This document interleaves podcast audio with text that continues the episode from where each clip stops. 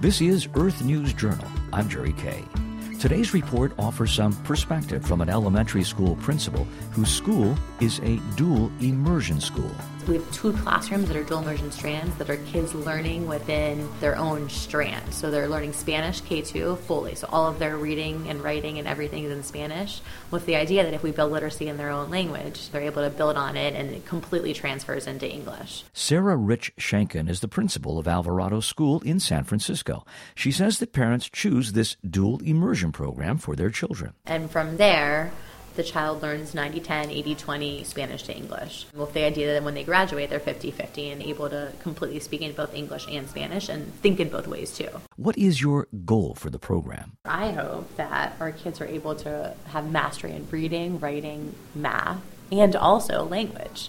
And a lot of research shows that just by thinking in another language, they're able to approach all their other disciplines with higher levels of thought and analysis. So I feel like it just makes our kids even more competitive in the world at large. There's tons of research on why it's important for kids, and inherently just makes sense when you think about it. Why not teach kids to read in two languages?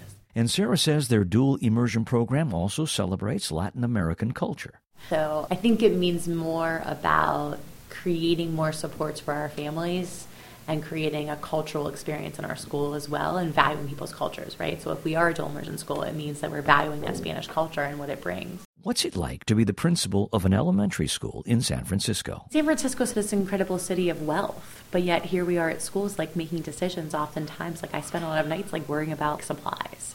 So that is amazing to me that I even have to think about that. A big part of my whole theory of action is if we train our teachers well, everything else comes. It's sometimes hard when we're so strapped for funds to train our teachers well, to invest money and like buy beautiful books for our schools. We're so caught in the day-to-day that we can't see that investing in our teachers is what's going to change our schools. I think it's hard work, and I think the more that we celebrate teachers and schools, and as we make decisions for our own family, don't forget that there's someone else's family down the street, literally, and that we can all do something to support them. I was just curious about this, so I asked Sarah if there was a role in public schools for parents who send their children to a private school. I think the answer to that is Is, is that our society is greater and stronger when everyone invests in some way in a public school that's down the street from them, and everyone has a public school down the street from them. And I guess the question that I'd ask people is, like, what does that look like for you and your family? Even if it's not sending your child to that school, how do you give an hour of your time? How do you give the finances that support that school just as your private school supported? You know, I listened to Robert Putnam once give a speech, and he's the Harvard professor that talks about social networks, and it talked about how